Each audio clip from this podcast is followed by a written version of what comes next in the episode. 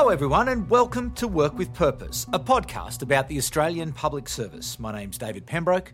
Thanks for joining me.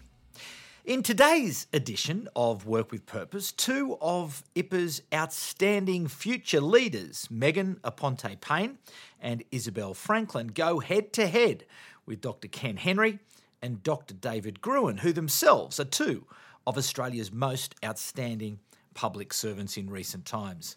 Isabel and Megan took the opportunity to speak to Ken Henry and David Gruen after I P A's recent event, Public Policy Lessons from the Global Financial Crisis.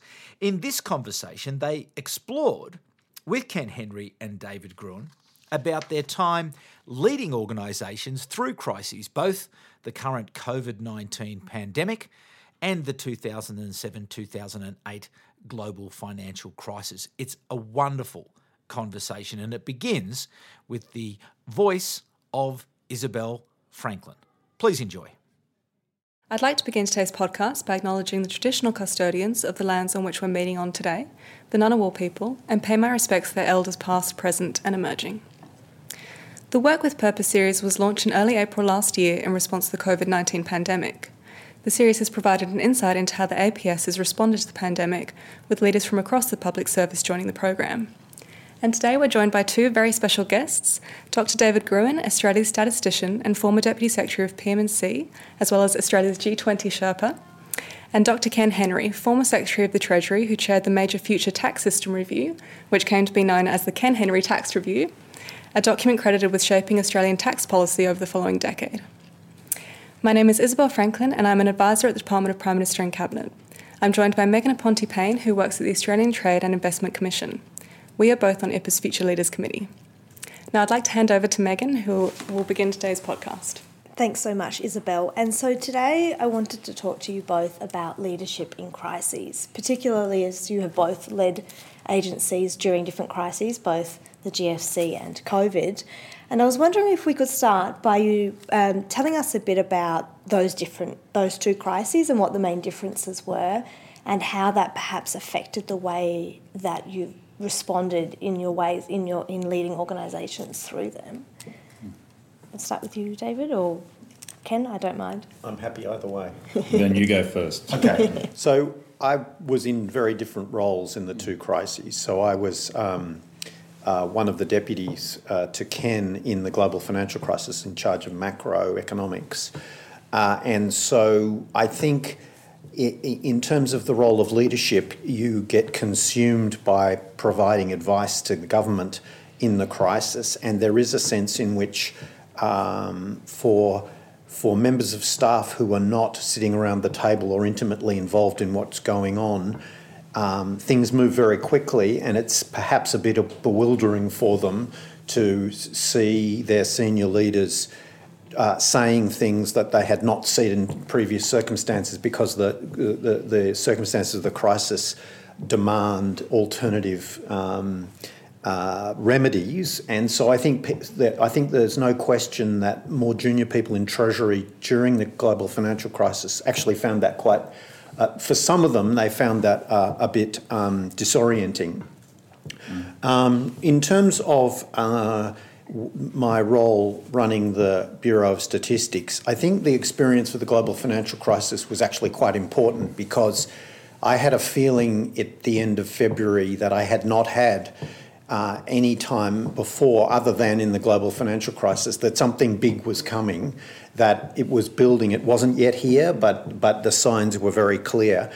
And in the role that I was, I thought we had a unique opportunity to do something that um, that we hadn't done before, which was to provide uh, really quick information uh, for policymakers. And having come from the centre, I kind of knew the sort of things that people would want to know about.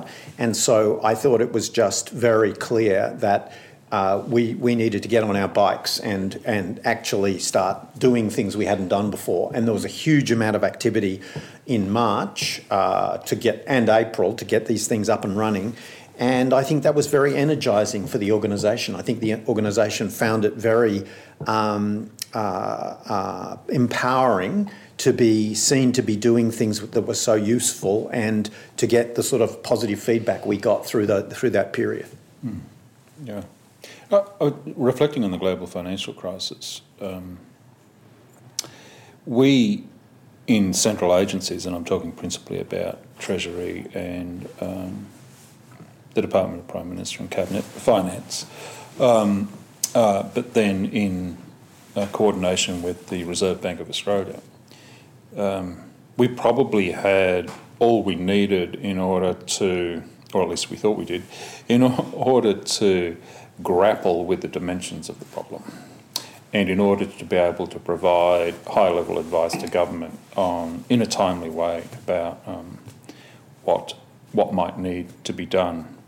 Um, as soon as you get to um, the implementation of policy responses, though, you realise that you're without partners that you desperately need. Mm. Um, and one of the learnings from the global financial crisis was that Uh, for us anyway, and I know David shares this view, that um, we probably waited a little too long to bring in the the partners that we needed.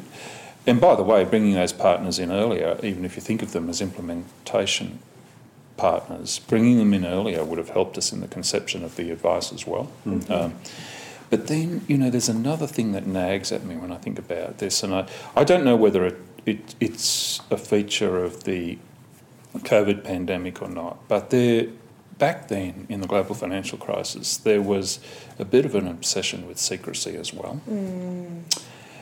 And when you're trying to, and David referred earlier to some of the younger people uh, in, in Treasury probably being a little bewildered about what was going on.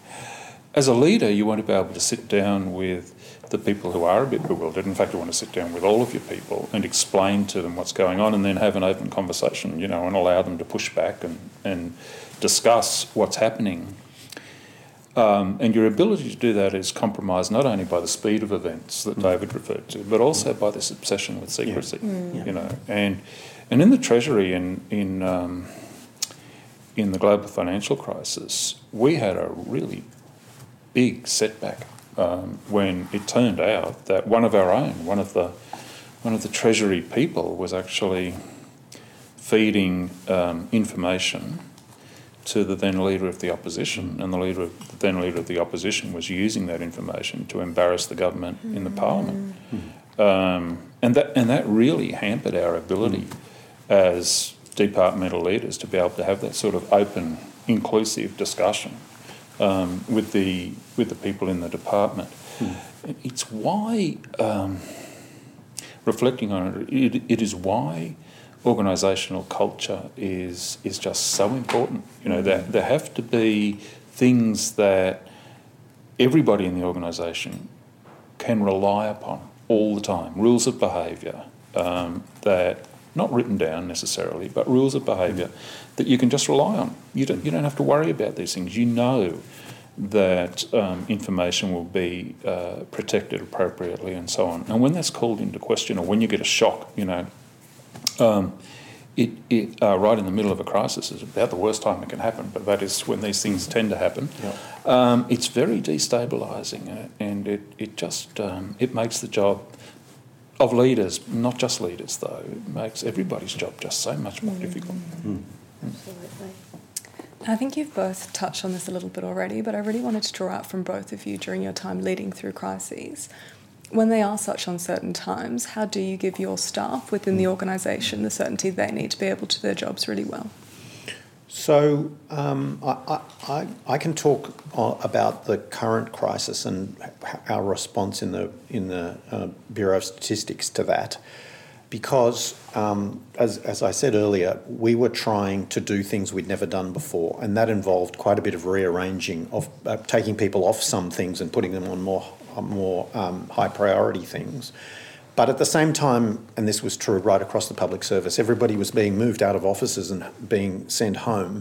And so there was a lot of disruption and there was a huge amount of uncertainty. And my reaction to that was not to try and tell people that I knew exactly what was going to happen, because I didn't, but uh, it was to have regu- very regular communications. So we had uh, virtual stand-ups, um, uh, at one point on a weekly basis, just saying to people, this is where we are, we don't know what's coming, but this is what we're doing at the moment, and having a, a, an opportunity for people to basically ask as many questions as they wanted to, and just to to share with them the level of knowledge we had, which was, they were surprised to learn there were plenty of things we didn't know and didn't understand.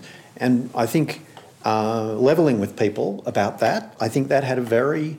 Um, and, and the fact that you were willing to answer questions even if they were awkward, uh, I think that made a big difference. And certainly the reaction we got when we did pulse surveys was that people were extremely pleased to be talked to at that on that basis, and for leaders to say, we don't know where this is going. This is what we're doing at this stage, but we'll get back to you.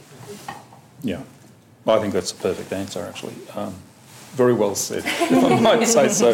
Um, um, I guess that was the kind of idea that was floating around in my head, but I hadn't actually put it into words. Um, but th- there's one other thing that... Um, um, that no, actually, now it's gone out of my head.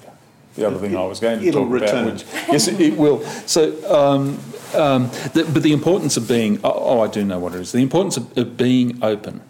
Um, and honest, of leaders being open and honest and being authentic. Uh, you know, I think that's, that cannot be um, overstated. Um, um, but then um, the second thing is, and it, it's closely related to it, is leaders ensuring that they don't have unreasonable expectations of what can be delivered. Mm.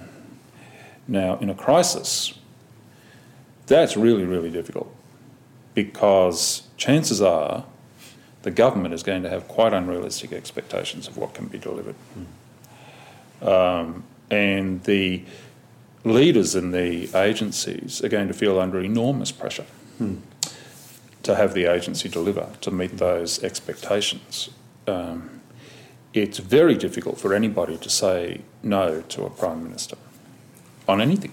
Mm. Very difficult. Um, but there are times when, of course, it has to be said. And it's only the agency head that can say it, sit down and say, I'm sorry, but this is not going to happen, and it can't happen for the following reasons. Mm. Sometimes um, it goes, sometimes that's not feasible, and instead what has to happen is that the senior person in the agency has to do a lot of the work themselves. Mm.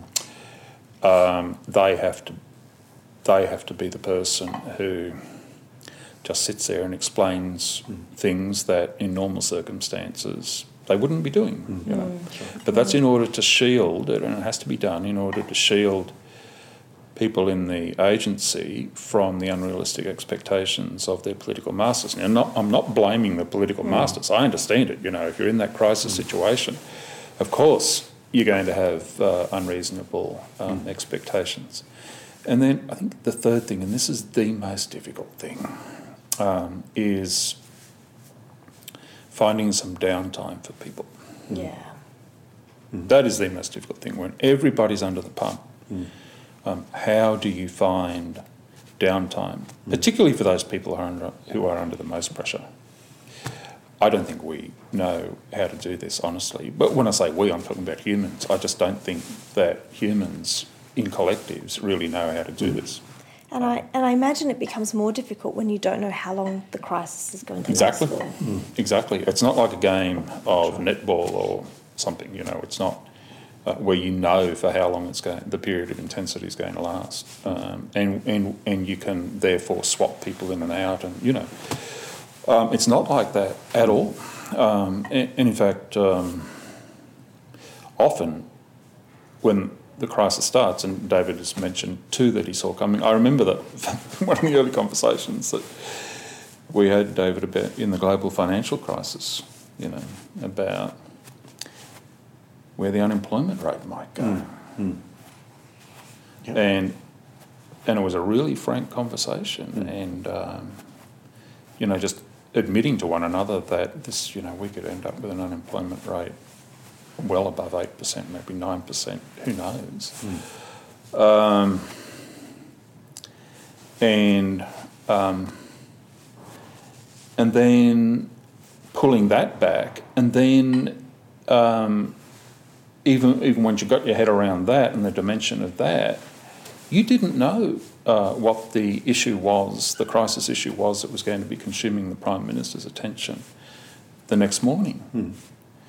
Uh, we we had to deal... I mean, it was often described, and the Prime Minister himself, right at the time, described it as something akin to a rolling national security crisis, you know. Mm. That was because things just kept popping up. Mm. Yeah. So you didn't know what sort of expertise you needed. You didn't know which people in the department you were going to have to call on at some uh, outrageously late hour of the night in order to have something on the Prime Minister's desk by seven o'clock the next morning or mm. something. You just didn't know. It was mm. just so much uncertainty. And... Um, But, if, if, you know, if I look back on it, um, of course it was not the case that everybody was under the pump to the same degree, uh, for the, with the same intensity, mm. for the same period of time.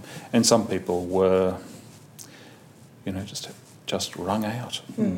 by the mm. end of it. Mm. And it would be good to be able to do things differently, but I just don't know. Mm. It's hard to know how to do them differently. Mm. It's, mm. it's really difficult. Mm. I think it's also hard to know who really is suffering. It, I mean, some, some people will come forward and say, but for a lot of people, they'll bottle it up. Oh, yeah. And and others are doing just fine because they're they're they're they're looking after themselves and they're they're you know they're working hard, but they're looking after themselves. And others are, are really suffering, and sometimes you don't find out till afterwards. Mm. And I imagine one of the differences, perhaps, between the G F C for the public service and COVID, is the G F C probably involved the centrals most, mm. but COVID, I feel in many ways, mm. everybody has mm. been under the pump. I mean, mm. the Defence Force mm. mobilised people, sure. Health Services Australia, A T O, and so you can't even borrow staff from a from a department that perhaps hasn't been as under the pump. Mm. Um, as a, as a final question to both of you, I wanted to to bring together what you've talked about in terms of communication and being really open and honest with with staff in particular and answering the hard questions, and also um, weave in the fact that you're both very eminent economists and talk about communicating economics, because I think one of the, the really uh, positive things we've seen through COVID is the communicating of the health mm. advice. Yep. And I think it's been really obvious how it's affected people, and so mm. they've been able to respond. But I imagine that through the G F C, for a lot of people, it was a lot more theoretical. They didn't really understand what an international banking crisis meant for their money. Mm. So how would you, take taking those lessons and moving forward, how would you look to perhaps better communicate economics to the wider public? Well, I think there's a prior question there. There's a prior question of whether you have a licence to do so mm. or authority to do so. Um, you know, I... I gave a lot of speeches during the global financial crisis trying to do just that. Mm. Um, and I was heavily, very heavily criticised mm. for that. I was accused of um, having become politicised, and you know, people mm. wanted to write the story that the Treasury was not independent from government, mm. you know, because I was out there trying to explain government policy. And by the way, there's a um, there's a bit of a, um, a bit of mythology that surrounds um, that concept of explaining government policy. I remember I used to, we used to tell people before they went up to Senate estimates, and I'm sure it still happens, if you're asked to comment on government policy, you must say, well, I can explain government policy, but I can't do any more than that. Okay, so you're in the middle of a crisis, and the policy, you are there explaining government policy, and you get the hard question, um, which is designed to um, uh, make the policy look bad. You know, that's the whole purpose mm. of the question, to make the policy look dumb, and you're in the middle of a crisis. Mm. The worst outcome is that the policy looks dumb, mm. right? So the distinction between explaining government policy and defending government policy, that distinction collapses mm-hmm. in a crisis. Mm-hmm. Therefore, if a public servant is going to appear in public explaining the government's response mm. to a crisis, the public servant is going to have to defend mm. the government's response to the crisis. And does, and so the question for the public service is, uh, does that put the public service leader in an impossible mm. position? It's a big question for the public service. Um, so, yeah, I think there should have been even more of that explaining of the economics and the finance and so on, and why the government had to do what the government had to do. And it would have been good if that could have been done by senior officials, people who are expert in their field.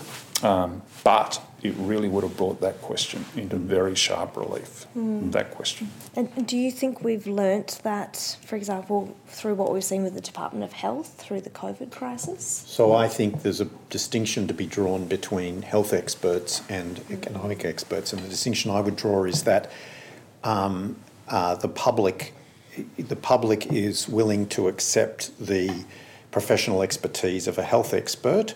And although there are going to be community member, there are going to be members of the community who will disagree with it, that is very fringe. So um, when Brendan Murphy stands up, or for that matter, uh, other chief medical officers, and says something about um, about uh, a pandemic, it's accepted as the as an expert opinion. In economics, there's much more. Con, much more contention. Much, it's regarded as much more reasonable for a commentator in in a in a newspaper or or, a, or on television to take that person on and present an alternative view. You do not see mainstream, at least I haven't seen mainstream media take on uh, a health expert and say, well, actually, he's got it completely. Now, that, now, you can probably find the odd person who'll do that, but the but it's much more fringe to do that, whereas in economics it's regarded as fair game. Mm. Do you think that's because a, a general member of the pu- public, for example, has regular contact with a G P and so they've developed more trust? I think it's also because because health is regarded as a more, more uh, kind of um, uh, hard science, and, and economics is regarded more as a kind of as more as more um, uh, up for grabs. Mm. Oh, economics has always been like that, of course. Yeah, yeah. Actually, it's one of its attractions. You know, no, that, I agree. That you I get agree. These crazy philosophers arguing over things that don't really matter but seem to. Yeah, yeah. No, no, I agree. I agree. It may be, and it has huge public policy implications, so... Yeah. Yeah, that's right. Mm. True. Look, that's been fascinating, and I think we'd like to go on for hours, but we are conscious that we've uh, taken quite a bit of your time and we've been very lucky. So thank you very much for your insights today. I think our listeners will be... Um, excited and hopefully inspired to maybe go and study economics as well. Thank you both very so good. Much. That was a pleasure. It's all right. Yeah, it's fun. Cheers. Thanks. So there you go. A great conversation. Megan Aponte-Payne, Isabel Franklin, I P A's future leaders, speaking to a couple of Australia's great public service leaders in Doctor Ken Henry and Doctor David Gruen. A great privilege, really, for Megan and Isabel to be speaking to such Uh, distinguished Australian public service, and what great advice they gave uh, to the future leaders through that interview. Thank you for coming back once again. We really do appreciate your support of Work with Purpose. It really does make a great difference to the way that we put the program together. Uh, a big thanks to I P A for their ongoing support, and also to the Australian Public Service Commission. If you do see the social media promotion for the program as it comes through your feed, please, a share, a like, or indeed the gold standard, a review. If you would please review the program in your favourite podcast podcatcher, it will help for the program to be found. And indeed, the numbers keep growing, so we're very pleased with that. So thanks again for all of your support. Thanks again to the future leaders, and thanks again to Doctor Ken Henry and Doctor David Gruen for making time available for today's discussion. That's it for another episode of Work with Purpose. We'll be back at the same time in a fortnight, but for the moment, it's bye for now. Work with Purpose is a production of Content Group in partnership with the Institute of Public Administration Australia and with the support of the Australian Public Service Commission.